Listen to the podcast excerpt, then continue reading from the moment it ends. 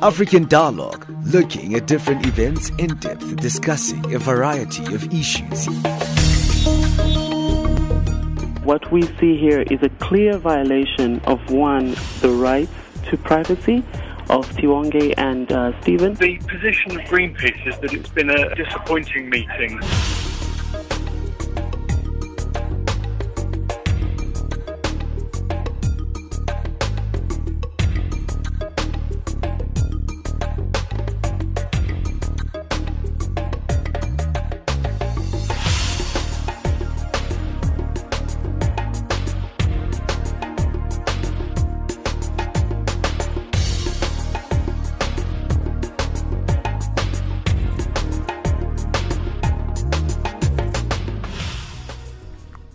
Well, good morning and welcome to another interactive installment of African Dialogue. You listening to Channel Africa, your gateway to Africa and the voice of the African Renaissance. My name is Benjamin Mushatama. It's great to be back after a long, uh, big experience of not being well with the flu, but it's great to be back on the program. Remember, you're currently listening to us on the frequency 9625 kilohertz on the 31 meter band to Southern Africa on DSTV. Remember, we're on channel 902, and if you're listening to us from the USA, you can call us on 605 475 1711 and listen to us telephonically at no extra costs. Well, on our program today, we're talking about the 14th Congress of the International Radiation Protection Association, which is currently being held at Cape Town at the International Convention Center in South Africa. We'll be crossing live there to find out what's happening there. But before we get into that, let's get our news from Ann Musa.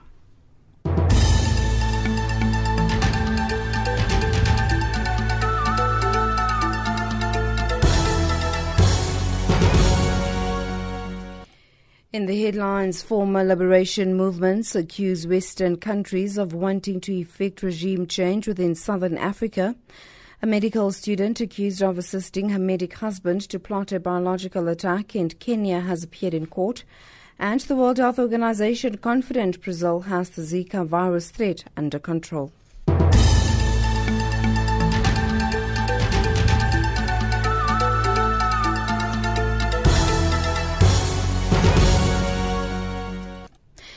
A very good morning to you. I'm Anne Musa. Former liberation movements say corruption and weak internal democratic processes are some of the subjective threats to the existence. South Africa's ruling ANC, Chama cha Mapinduzi of Tanzania, Frelimo of Mozambique, SWAPO of Namibia, Angola's MPLA and ZANU-PF of Zimbabwe met in Zimbabwe over the past few days to take stock of developments in their countries. They say some Western countries want to effect re- regime change within Southern Africa. ANC Secretary General Gwede Mantashe says some internal problems are also making them vulnerable to these alleged attempts at regime change.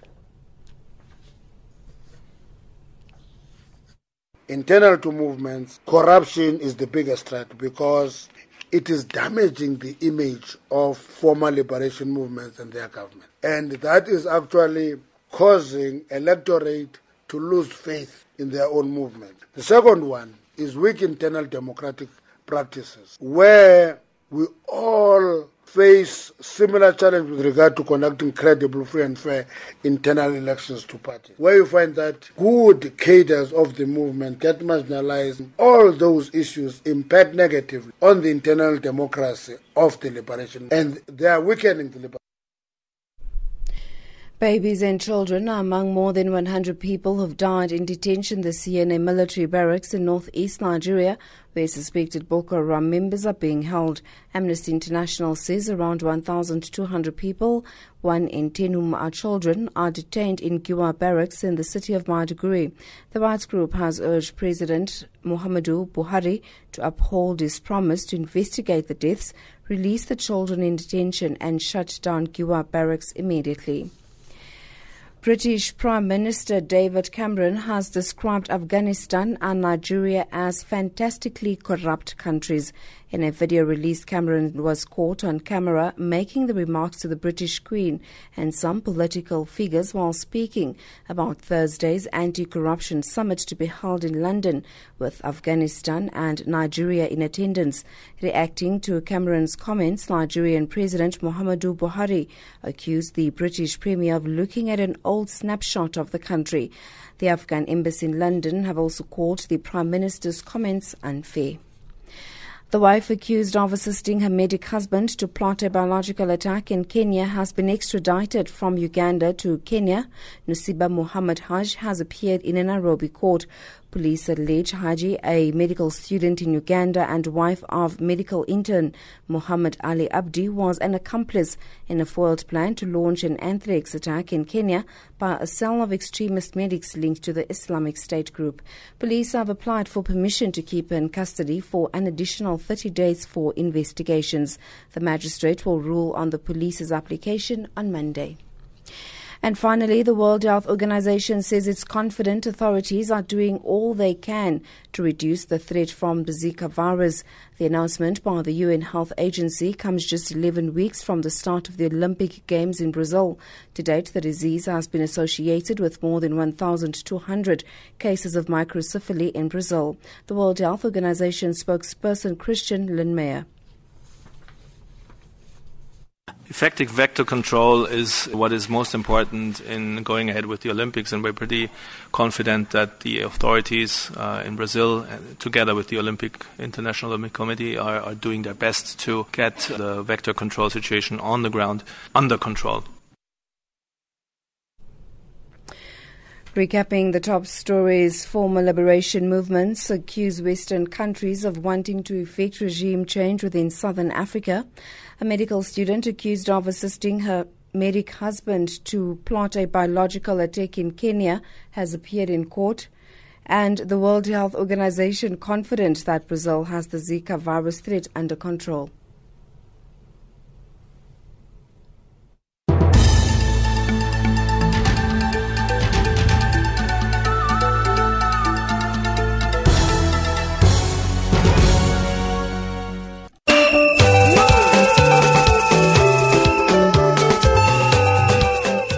Hello, listener. Join Channel Africa in its 50th anniversary celebrations. Channel Africa is turning 50 in May this year. Join us as we move through memories of this station since 1966.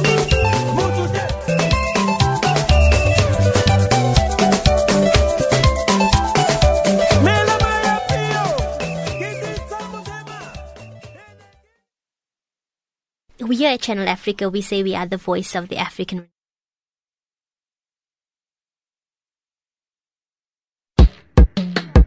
Welcome to Africa Midday. Get to know Channel Africa and all the people who bring news, views, and great African entertainment. Bonjour à tous, merci encore une fois d'être sur Channel Africa. Hii ndio taarifa habari kutoka idhaa ya Kiswahili ya Channel Africa.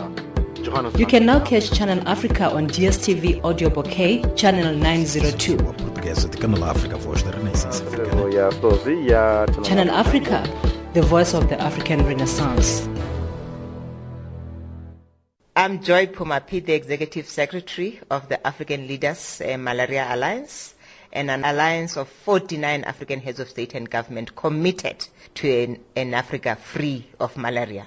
And as we recognize at the turn of uh, the development era when we are getting out of the MDGs into the SDGs, we must also appreciate that Channel Africa is turning 50. As it turns 50, it is absolutely astounding the level of commitment that this channel has given to growth and development during the MDG era. And this level of commitment that has kept us apprised of what is happening on the continent, the challenges that we face, the opportunities for growth and development have been part of the driving force that has made the MDGs an era of success for the continent. We in the malaria field, fighting against the scourge, working aggressively towards an Africa free of malaria are convinced that a partner like Channel Africa is absolutely critical during the SDG period. For the next 15 years, every African country that is experiencing the scourge of malaria will be working hard to wipe malaria off the face of the continent. And we will be relying on the aggressiveness and the effectiveness and the comprehensiveness of the coverage that Channel Africa can give to this fight so that every single African and every single partner on the continent can be engaged in this fight. Channel Africa, happy birthday and welcome to this new era of sustainable development and we look forward to continuing to partner with you as we free Africa of malaria. Yes, you are listening to Channel Africa, the voice of the African Renaissance. And if you're listening to us on our shortwave service, we're on the frequency 9625 kilohertz on the 31 meter band to Southern Africa. And if you're listening to us on DSTV, we're on Channel 902. Don't forget that you can also find us uh, in the USA by calling us on the number 605 475 1711. That's 605 475 1711. That's a way that you can listen to us with no extra cost costs via the USA. And hey, we want to hear from you. Send us your SMSs plus two seven seven nine six nine five seven nine three zero. Your views are welcome, or you can email us at info at channelafrica.org. That's info at channelafrica.org. Well, today we're looking at the 14th conference of the International Radiation Protection Association, also known as the IRPA, which got underway in Cape Town, uh, which is the first for the continent. Now, the conference conference has seen around 900 delegates from 72, 72 countries participating on the events. Delegates heard yesterday that South Africa's nuclear procurement process is on track, but the announcement came with reminders of the 2011 Fukushima disaster and calls to ensure the preventative measures take center stage. Now, we're going to cross live to the center itself where the conference is being held, the 14th conference of the International Radiation Protection Association. We know it's a pivotal time right now, especially in countries like South Africa that are moving into the realm of shifting into new nuclear forms of generating electricity. Uh, and then we've got Shane there, hopefully, who's on the line, Motlalocha. That's Shane Motlalocha, who is uh, the managing director of Malepa Holdings. Shane, thank you for giving us your time. Thank you very much, and good morning. Tell us a little bit about uh, really the conference itself. Why does it stand out for you? Well, the conference is the first for South Africa, on the, I mean, the first on the African continent, and it brings um, a number of delegates from over 72 countries where we are discussing radiation protection. We are taking stock of what has happened in uh, uh, Fukushima and basically all over the world, and uh, you know, exchanging views and looking into the future because um, it is our view that uh, um, nuclear energy has a, um, a space or um, has, has something to do with um, the, the, the energy space. With that said, tell us a little bit about the company that you're representing, Malepa Holdings, and on what capacity you are there at the conference. Okay, um, actually, Malepa Holdings is a consulting company in radiation protection but I'm here as a member of the Southern African Radiation Protection Association. Um, some of our delegates are also attending the conference because uh, this is basically where we exchange views and, and ideas. And um, we also have the young professionals in the nuclear space, um, women in nuclear, they are also here, and a number of mm. other delegates from the um, Eskom Koeberg Power Station and the regulator, the Department of Energy as well. Mm. So we are basically trying to discuss uh, ways and means of ensuring that um, there is protection as far as radiation is concerned. Now, Shane, you earlier highlighted that this is the first conference of this nature to be held on the African continent. Why is this conference being held on the African continent? And is it because you want to bring the people from across the world to Africa so that we can cooperate with African colleagues, especially in this uh, industry? Uh, yes, indeed. But uh, In fact, the, the conference was awarded to South Africa in 2012 in Glasgow. Okay. And um, the next conference will be held in uh, 2020 in South Korea. So we also have colleagues from uh, Brazil, uh, Australia, and, and, the US who are bidding for the 2024 um, rights to host the conference. So indeed, every uh, four years, the colleagues and um, everybody around the nuclear space would meet and discuss, um, uh, you know, progress that has been made and lessons um, learned throughout the entire period. Mm. Now, we know that there's a big conversation taking place, especially in South Africa, about the issue of nuclear energy. And uh, we know that uh, South Africa is moving towards nuclear energy as part of its energy mix. And if people don't know what the energy mix, it's incorporating solar, uh, uh, uh different forms of energy, such as nuclear, and also power stations in order to actually have a grid whereby multi forms of electricity can be relied upon. Your thoughts about that shift? Do you think that it's complementary and it's required right now, especially in South Africa's development? Uh, yes, indeed. Uh, look, we are not saying that uh, nuclear is the beat, uh, beat all and end all of, of the energy mix, but we believe that it has a um, a role to play in the energy mix. Remember that in the State of the Nation address, the president did indicate that there are processes that are underway uh, for the um, establishment of a 9.6 gigawatt um, power reactors.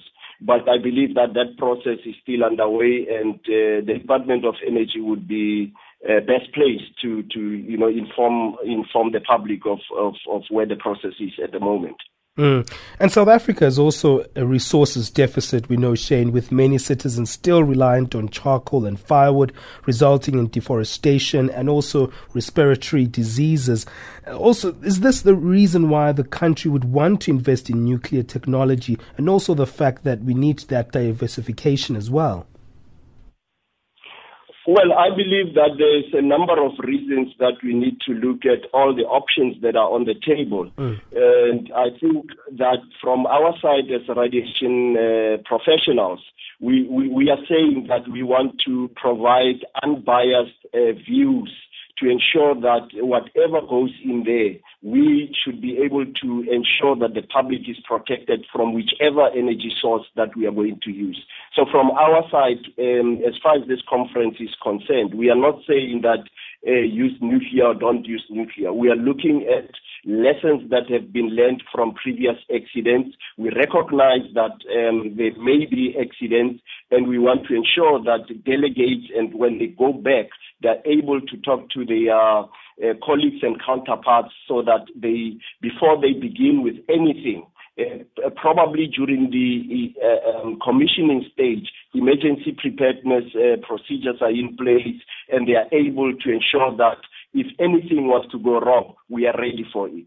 So we are not saying that um, South African government take a decision, don't take a decision. We are looking more at the protection mm. measures that need to be in place, mm. and we need to to ensure that uh, basically we are singing from the uh, same uh, hymn book. Well, uh, we're going to take a break and we're going to come back to see those advantages and disadvantages on nuclear. And looking back at the conference itself, what are we speaking about when we're speaking about radiation protection? You're listening to us right here on Channel Africa, the voice of the African Renaissance. We're broadcasting from Johannesburg into Cape Town, and we are actually broadcasting to the International Radiation Protection Association, which is being held at the Cape Town International Convention Center right here in South Africa. Hey, do you think radiation is something that we should be looking at? Is it an important theme, especially when it comes to African governments exploring nuclear as an option. Give us your thoughts. SMS us on plus two seven seven nine six nine five seven nine three zero, or you can email us at info at channelafrica.org. We're going to take a quick break and then we'll be back after this and really explore some of the challenges also facing radiation protection from a scientific point of view. But we'll try break it down so me and you can actually understand what we're talking about. But we'll be back after this.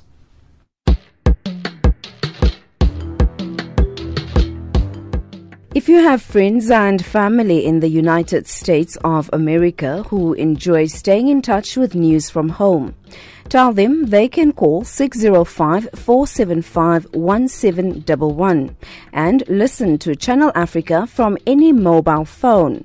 The best part is there is no extra cost for the call when it originates from the US. So tell your friends and family in the US to listen to Channel Africa, the voice of the African Renaissance.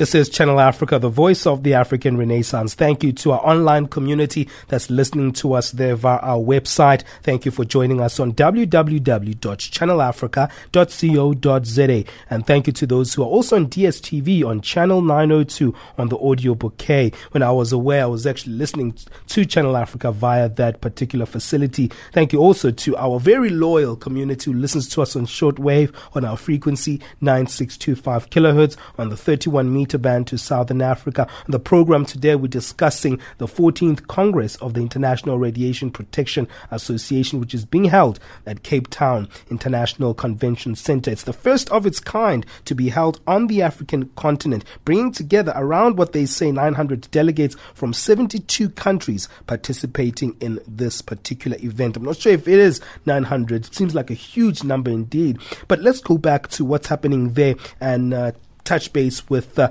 our guests on the line who are joining us from a conference center there, or conference room at that uh, convention center in Cape Town. We've got uh, Shane Motlaloha, who is a managing director of Malepa Holdings. Uh, let's see if we also have uh, Renate uh, Czarwinski, who is a German and a president of the conference. Uh, is Renate there, Shane?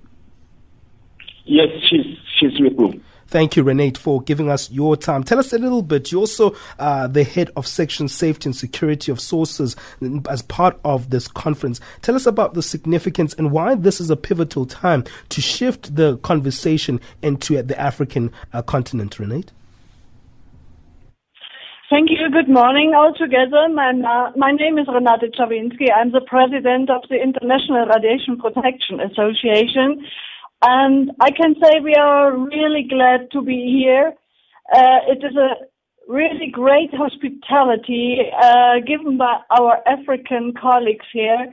So we feel well. The, the conference runs very well we have only um, good feedback, so I congratulate the Congress organizers. Mm. And so, why is it important, Renata, in terms for us to have this conference in Africa at this particular point, especially when we do have challenges of uh, uh, uh, electricity generation on the continent? Um, yes, in all fields of applica- application of ionizing radiation, you need radiation protection. And uh, if you want to have the nuclear energy here, if you want to um, use it, you need to implement an excellent safety culture. You need to implement a very good radiation protection. And from my point of view, you need trained and skilled people for that task. Mm. Shane, uh, Renate highlights a very interesting dynamic there, capacity. Do you think Africa has the capacity for safety when it comes to radiation? Uh, yes, indeed. There's a, quite a number of people who are attending um, the conference from the um, African continent, but in South Africa itself, there's quite a number of people at NERSA, there's quite a number of people at the Department of Energy, uh, we can do uh, with uh, more support. But the department itself has actually sent a number of students uh, to China, to France for further education. And uh, IRPA conferences are one such um, uh, vehicles that we use to, to, you know, train people and give them more knowledge because sometimes you listen to, I mean, as we speak, we're listening to revered professors, doctors in, in this field of um, of, of radiation or in the nuclear space. And believe you me, we are learning a lot. And believe you me, uh, when the time comes, you will have um, people from this uh, continent who are ready to take on uh, the massive challenge challenges that are there. Mm. Renata, let me come back to you. When most people think of radiation, they think of manufactured devices such as a nuclear bomb or maybe cancer treatments which emit high doses of radiation. In reality, however, radiation takes many forms and is always around us. Uh, some types are more dangerous than others. Can you just uh, put us through what are we talking about when we speak about radiation and radiation protection also, maybe in your second half of your answer? Uh, we should never forget that the application of ionizing radiation has benefits. Um, and um, when we look to the medical area, this is a huge area where the application of ionizing radiation, for instance, for cancer treatment, um, is essential. It's really essential. And to use it you have to have knowledge people, you have to optimize the application, and also you have to justify the application in uh, of ionizing radiation in, in the medical area, but also in the industrial area. Mm. And also, where does it become a dangerous form of radiation, Renate? A dangerous form. Um, of course, when when uh, you don't uh, manage um, an, a reactor correctly, and we and you don't have any safety and security uh, features, it can happen. Uh, accidents can happen, like in Chernobyl or in Fukushima, but mm-hmm. we have to learn from them. We have to increase the safety. We have also to speak openly to the public. What can happen? Uh, what will happen? What can we do if it is if it happens? Mm. So, an open communication to the public is essential. Just before you apply to use any kind of uh, nuclear energy. Mm. Uh, Shane, in terms of that, it seems like the NGOs that are very much pro green have actually been against nuclear energy because of the safety and precautionary measures that should be taken. In terms of that, their concerns, do, do you think that we can actually have a space whereby we do have a nuclear power plant uh, where we don't see uh, fatal radiation exposure? Do we have that capacity? And what would we need as a country to manage that and ensure that uh, things are safe as we move forward into this realm? All right. Like I said earlier on, um, our role as um, radiation protection professionals is to serve as an independent, unbiased source of scientific information. And, and, and for me, that is very key. So it, it, does not help anybody when we really confuse the public with uh, incorrect messages. For example, Koeberg Nuclear Power Station has been in operation for more than 20 years. I'm, I'm yet to hear of mm. any uh, uh, problems that we can really be putting up there and saying we haven't been doing our job properly. Mm. So it is it is trust that we need to uh, create between ourselves as professionals or as operators and, and the public and ensure that we are sending out a consistent but correct and truthful uh, message through to all. Uh, that, sure, go ahead, Renate. Sure. Yes, yes, go ahead. Uh, I have to apologize because I have to go to a further panel. That's fantastic. What okay. I could recommend sure. is we can tomorrow a second time, or you could come to our university day. Okay, we fantastic. Tell us a little bit about the day. university day, yeah? Sorry? I was saying, tell us a little bit about that university day. When is it happening? So maybe people who are based in Cape Town can see what's happening there. This would be very good because I'm proud that our uh, African colleagues here organized that. Mm. Uh, with presentations from renowned experts okay. in radiation protection. Sure. Okay, for the moment, I say bye bye. If you want, we can have tomorrow again a phone call. Well, we'll try to get get, get hold of you, Ranate, but we're going to stay with Shane for now and continue the conversation with him. Thank you, Ranate. That's Ranate Swalwinski. She has to go back because the conference is happening. She's heading it. She is the president of the 14th conference of the International Radiation Protection Association. We're going to stay with Shane just for a little bit more, and then uh, we're going to wrap up this conversation. It's live radio. These things happen.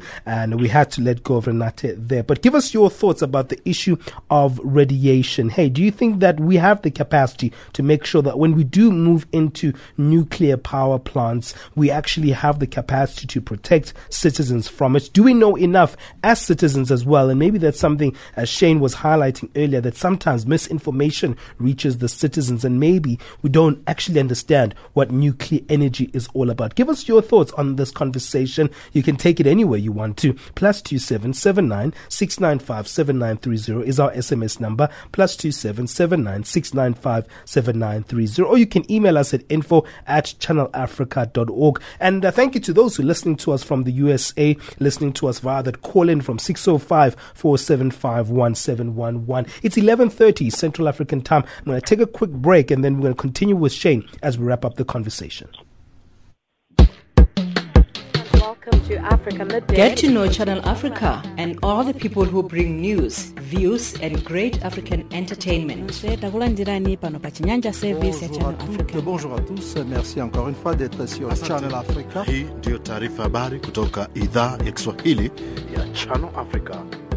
You can now catch Channel Africa on DSTV Audio Bouquet, Channel 902. Portuguesa de Canal África, voz da Renascença. Channel Africa, the voice of the African Renaissance. Today we're discussing radiation and also is Africa ready for nuclear energy and the capacity to ensure that we do have those radiation protection facilities and experts. We've been speaking to Shane Motaloha, who is a managing director of Malepa Holdings. And also we were speaking earlier on to Renate Czarwinski, who is a German and president of the conference, the 14th conference of the International Radiation Protection Association. She's one of uh, the panelists now, so we had to let her go because she's going back in to uh, join the rest of the delegates with the conversation. I'm sure you want to also go back in, Shane. But let's wrap it up from that element of the issue that you are highlighting in terms of misrepresentation of nuclear energy, and also what do we need to teach ordinary citizens about uh, nuclear energy and radiation protection.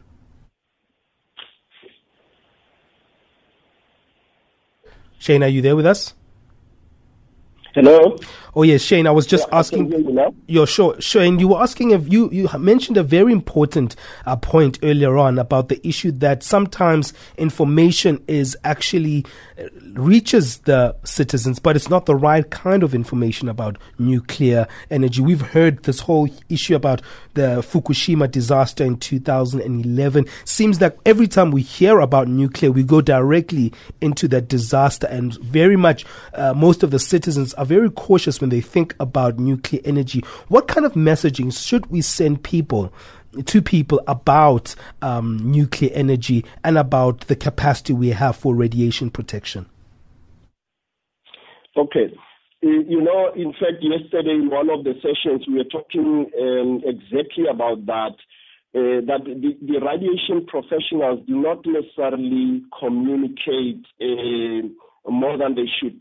For example, um, we, we are um, at the moment reviewing or lessons learned from the Fukushima Daiichi uh, um, um, disaster.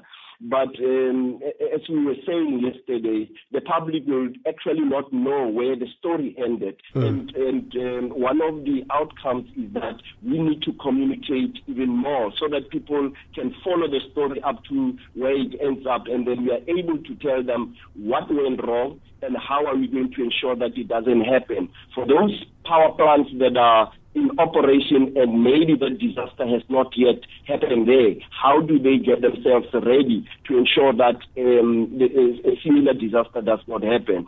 But I can assure you that there's quite a lot of people who are undergoing training at the moment and uh, in, in various countries, uh, be it in, in China, be it in France, be it in the US, and um, a whole host of um, radiation protection professionals, even mm. nuclear engineers, are in the pipeline. And I believe that um, a conference like this ensures that we are able to tap into the vast knowledge that the other uh, speakers and presenters have.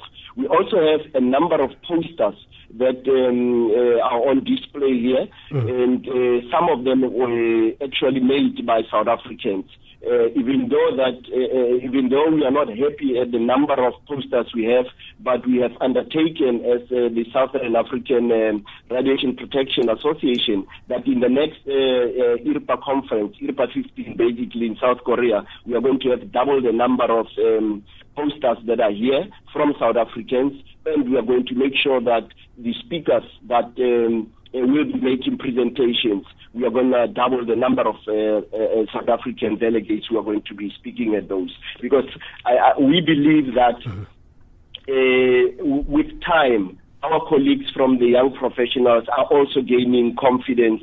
They are also learning a lot, and mm. they would be able to stand in front of the esteemed guests and uh, basically present uh, the South African case. As we ra- African case. Sure. As we wrap it up, Shane, I hope that it's not just a talking shop, the 14th conference of the International Radiation Protection Association. What is aimed to be achieved post this conference? What do you want to achieve when things come to a standstill at the end of it? Um, there's, there's, uh, let me put it this way. It's sure. twofold. Yeah. I must uh, state to you that I have been nominated uh, to represent uh, SARPA in the uh, IRPA Executive uh, Council. Uh, I'm the only African delegate there. Uh, oh, congratulations, sir. that, yes, thank you very much. The vote is this afternoon, so hold thumbs and then maybe we will have the first black African in that uh, council, sure, sure. who is also a younger guy. Fortunately, mm. you, you you don't see me, and uh, trust me, I'm a young guy. And um, so we believe that if we are in the council, we would be able to also ensure that the African agenda is on the IRPA. Uh, um, agenda as well. We are not trying to politicize this, but we are trying to say the needs of the young professionals uh, also need to be taken into consideration because uh, whatever decisions are taken, it affects everybody in the space. So that's one of the outcomes. The next one, we wanted to ensure that um, our colleagues who have just joined the industry, a whole host of them uh, just qualified uh, from the universities with their master's degrees, but they need uh, a, a, whole lot of um, experience to be able to participate in the space and not only participate, but participate effectively because that's what we need if we are going to protect our power plants or most importantly, members of the public against any uh, radiation effects. Well, congratulations for your nomination. We wish you all the best that you could represent both South Africa and the rest of the continent in that uh, association indeed. Thank you for giving us your time, Shane. Thank you very much. Keep well, eh? Fantastic. That's Shane Mutalocha. Fantastic. Thank you so much. Thank you for wishing us a happy birthday. Remember, yes, Channel Africa is celebrating its 50th celebration this year indeed. And Shane, thank you for that uh, happy birthday sending to our team here. And uh, that's Shane Mutalocha, who is the managing director of Malepa Holdings. Before we wrap it up, there was an interesting conversation one of my colleagues, Wandile Kalipa, had with uh, Dr. Jack Valentine, who is of the International Commission of Radiology Protection. And this is how it went. Basically, on radiological protection, and the theme of the Congress is practicing protection and then sharing the experience and the new challenges that we face. So the people who are here are really the professionals who are working practically with radiological protection. And we try to help each other to face whatever new developments there are. And these include, of course, improved technology, increased presence of radiation in society, and responses to emergency. And so that's what the Congress is all about. How dangerous is radiation to our health as well as to other species and plants as well? Yes, we're all, of course, even sources of radiation because there's natural radiation, including our own bodies. There are areas in the world where this natural radiation is of such a high level that it is a concern in itself, and there are also the concerns of natural radiation in buildings, radon gas concentrates. But most people presumably think of the context of nuclear operations, although the most significant source of man-made radiation is in fact that which comes at hospitals in the use of radiation for medical purposes. Um, of course, that is a very good thing, and at the same time, it needs to be used with conscience and in a way that doesn't cause unnecessary radiation exposure. Talking about the protection from radiation, how has it been done over the years and uh, the progress that has been achieved in order to protect humans as well as other species? That is a very good question because it relates to the development of our knowledge of the biological effects uh, and medical effects of radiation. And in the past, people were thinking only of the acute dramatic effects that you could get if you had very high doses of radiation, when in a sense you would literally burn holes in people with radiation. And at the time when we started to use radiation, such things actually happened. That is not a major concern today because the doses are too low to cause that. But then the other ghost pops up, that of causing cancer and possibly some genetic effects. And so with that, that's the problem that even the smallest dose of radiation also confers a small, small risk. And since, as I said, there's already natural radiation there, it's not a risk that we can escape, but we can try to manage it. And uh, looking at this uh, radiation protection, how safe are we? For practical purposes, we are safe.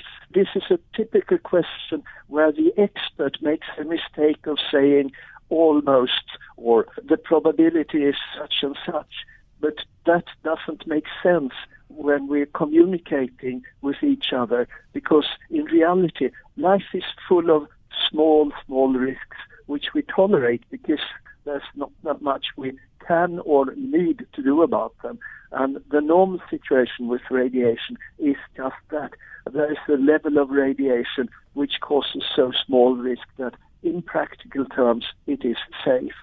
Well, the problem comes when there is an emergency, for instance, if an accident happens or the machine is strapped and nobody thinks of the source.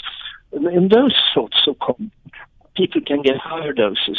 And that is, of course, one aspect of protection. In everyday work, the protection is focused on having doses as low as reasonably achievable, i.e., we should always strive to reduce any unnecessary exposure and to make sure that all the uses of radiation were justified. What would you say is the level of exposure that we could uh, be able to tolerate this radiation? Well, the average level of dose that everybody on Earth gets, the, the average level is about two and a half millis. The complication there is that, of course, even the smallest unnecessary risk should be reduced if it doesn't cost you any. So for a protection person, you would like to reduce unnecessary doses, even if they're lower than this band, which I regard as. On the other hand, if you are there and you have this dose, I would still regard it as safe. We had almost, I think, three or more accidents when it came to nuclear radiation, as it is with Chernobyl, Fukushima, and uh, some other areas in south of the U.S. So how do we protect ourselves from that? In the first place, by ensuring that the safety of the plant is such that accidents are extremely unlikely to happen. That's the first stage. The next stage is, of course, to mitigate the consequences in case something happens, even in spite of strict safety and security regulations. And one of the things that nowadays is being done is people try to equip their nuclear power stations with filtered ventilation. If you imagine a accident sequence at a nuclear power plant, there's usually a build-up of gas which might cause an explosion, and with the explosion you would get spread of radioactive material. This was exactly what happened in Fukushima, and in a sense, a similar thing happened in Chernobyl. And uh, in both of those cases, it would have been better if there had been a ventilation so that you could control a small release of gas to prevent an explosion. If we go back to earlier accidents, the one in America, Three Mile Island uh, or Harrisburg that you were referring to, there they never had an explosion. So in fact, that was not, from the public point of view, an accident. It was a workplace incident which was very interesting scientifically but had no consequence whatsoever for the public.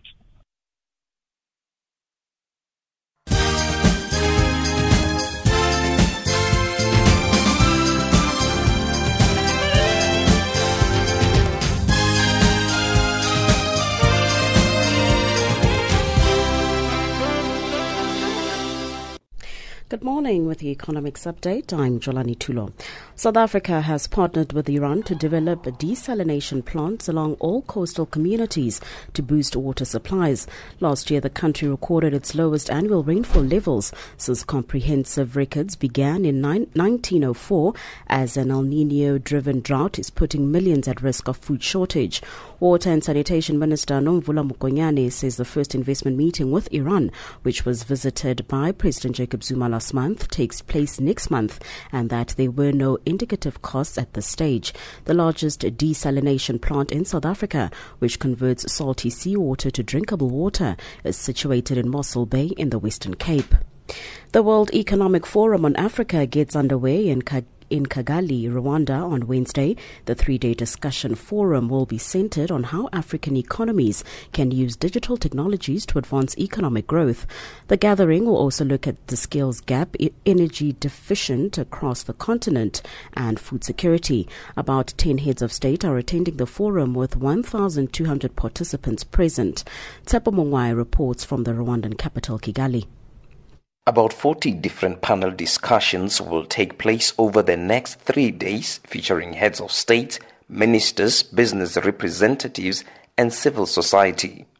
Team South Africa is led by Deputy President Cyril Ramaphosa, who will take part in a panel discussion on infrastructure investment. Finance Minister Pravin Gordhan will share a stage with his counterparts from Cote d'Ivoire and Rwanda to talk about transformation. South Africa's Competition Tribunal has conditionally approved a SAB Miller and Coca-Cola deal to combine their African soft drink operations into what would be the continent's biggest Coke drinks bottler. In a bid to fast-track the antitrust probe, SAB Miller and Coca-Cola struck a deal with the South African government earlier this month that included a $53 million investment to support small businesses and a three-year freeze on layoffs. Rwanda's franc is likely to fall 8% in 2016 and about 5% in each of the two following years. The central bank governor says this is a construction boom rather this as construction boom fuels the demand for dollar priced imports. Given the drop in foreign exchange reserves, the International Monetary Fund has said the authorities should allow the exchange rate to adjust as necessary. The currency has lost 11% of its value against the dollar in the last year, eating into foreign exchange reserves, according to data by Reuters. And finally, Toyota Motor Corporation forecast a bigger than expected 35% tumble in net profit for the current year due to the sharp appreciation of the yen. This ending three straight years of record profits driven by part part by a weak currency. The Japanese automaker says profit for the year ending in March 2017 will fall to 13.81 billion US dollars. Taking a look at the financial indicators this hour, the US dollar is trading at 15.30 to the South African rand, at 10.78 to the Botswana pula, and at 9.81 to the Zambian kwacha. It is also trading at 0.69 to the British pound and 0.87 to the euro. On the commodities market, gold is trading at $1,271 and platinum at 1,000 $159 an ounce. Finally, the price of Brent crude oil is at $44.98 a barrel. For Channel Africa, I'm Jolani Tulo.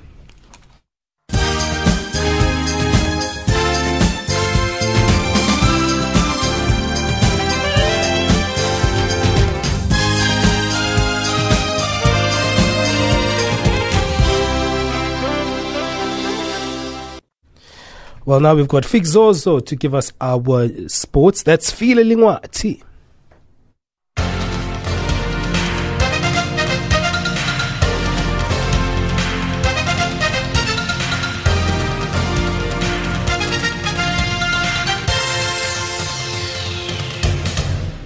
First up in our sports update this hour is football news. Botswana Premier League defending champions Mochudi Center Chiefs pulled out of the 2016 CAF Champions League after winning the 2014-2015 League Championship. Chiefs again won the current 2015-2016 league title, but they are yet to incur the wrath of CAF for pulling out earlier this year. Chiefs had been drawn to play Mozambique's Ferroviario in the CAF Champions League preliminary stages earlier this year, but there was a walkover after the Botswana side pulled out in the last minute. Botswana Premier League ex- executive Mpiwa Bonogile reveals his organization is awaiting CAF's charges and their punishment.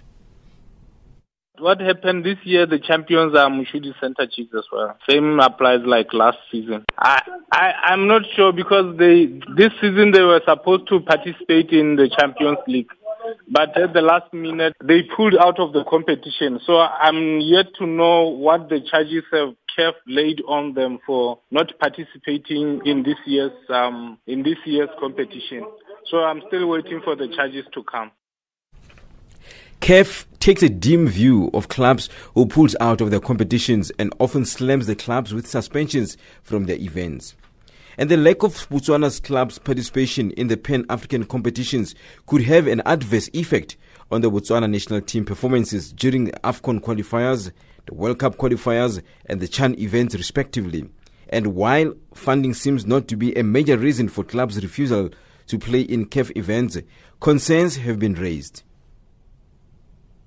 They have not indicated what uh, might be their major problem. As far as uh, we are concerned, they have not told us their situation. So we are we cannot preempt to say they did not have they do they don't have funding. It's a big team that has uh, sponsors, so I don't think the issue of funding should be a problem to them, or at least that they they have not told the association that they don't have the funds.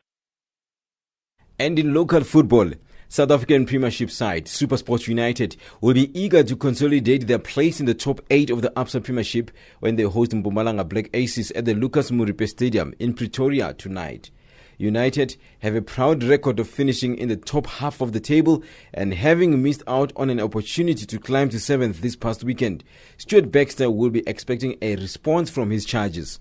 Dean Furman's superb strike looked to have sealed all three points for the Pretoria side, but Polokwane City scored a late equalizer to secure a two-all draw in the capital. In another match, Free State Stars will be hoping to end their winless run in the Absa Premiership when they host Kaizer Chiefs at the Goble Park in the Free State province. Stars played to a one-all draw and with Platinum Stars at home in the previous league game. Lucky Muhumi netted for the home side. The draw extended Stars' winless run to six league matches. They have lost three and drawn three in their current streak.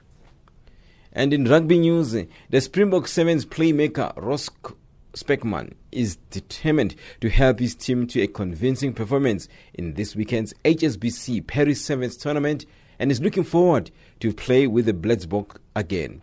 Specman was in fine form in previous tournaments but was rested for the previous two tournaments of the HSBC World Rugby 7 Series and missed the Hong Kong and Singapore events. Coach Neil Powell included the playmaker for Paris, the second last tournament in the 2015 2016 series. And finally, with athletics, former Boston Marathon winner Wesley Korir is in the Kenyan team for this year's Olympic Games continuing a history of contentious selections by the East African country famed for its long distance runners. Korir, who won Boston in 2012 but was fourth last month, was included alongside twice London Marathon champion Eliud Kipchoge and Stanley Biwott, who won last year's New York City Marathon. Cyprian Kotut, who won the Paris Marathon, and Bernard Kipyego are named as reserve. World record holder Dennis Kimetto and Wilson Kipsang, who won Olympic bronze in London four years ago, were not considered after failing to finish at last year's World Championships in Beijing. On the other women's London side, winner Jemima Sumgong, Paris champion Visiline Jepkesho and world silver medalist Helah Kiprop made the team for Rio. Florence Kiplagat, who won the Chicago Marathon last October, and Mary Keitany were named as reserves. Kenya will name its final athletics team during the Olympic trials from the 29th of June to the 2nd of July. And that's your sport news this hour.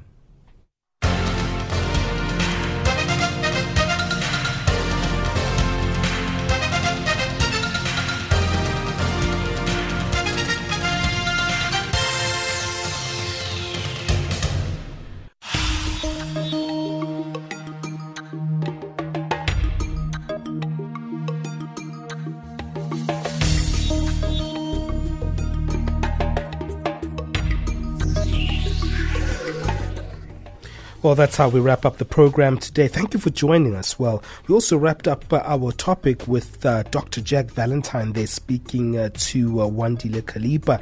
Dr. Jack Valentine is of the International Commission on Radio- Radiology Protection, rather. That's the International Commission on Radiology Protection, speaking to our reporter Wandile Kalipa on the issue of the safety of nuclear and also the topic of radiation. Hey, do you think that we have enough uh, uh, manpower, enough uh, skills on the African continent to deal with the shift uh, to nuclear forms of generating electricity? Give us your thoughts. Really, you can SMS us on plus two seven seven nine six nine five seven nine three zero, or you can email us at info at channelafrica.org. Don't forget that we also have that uh, African Dialogue or Twitter handle at African Dialogue.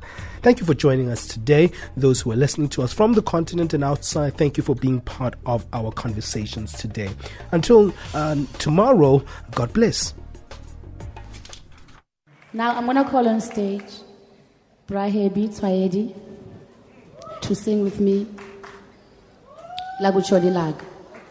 Now, when Alan Silinga wrote this song, ingoma ithi ndiyama ndikukhangela lakutshona ilanga ndingena ezibhedlele ndingena ezitilongweni ezitrateni ndiyakukhangela. Ngoba if you remember people were detained during those times right? And most times when you're looking for a relative they were in jail. And most times they never came out. Lakutshona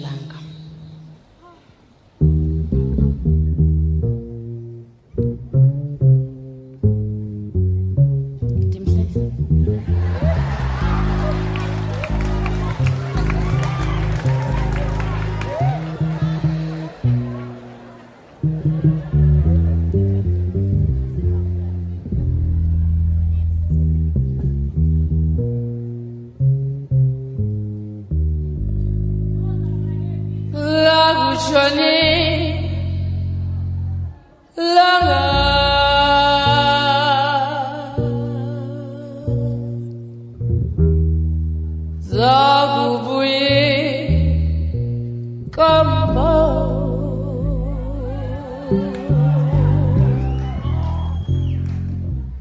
ndakucinga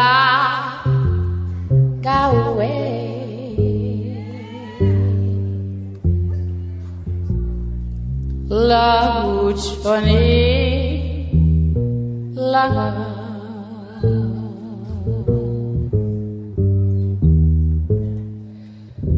zakubuye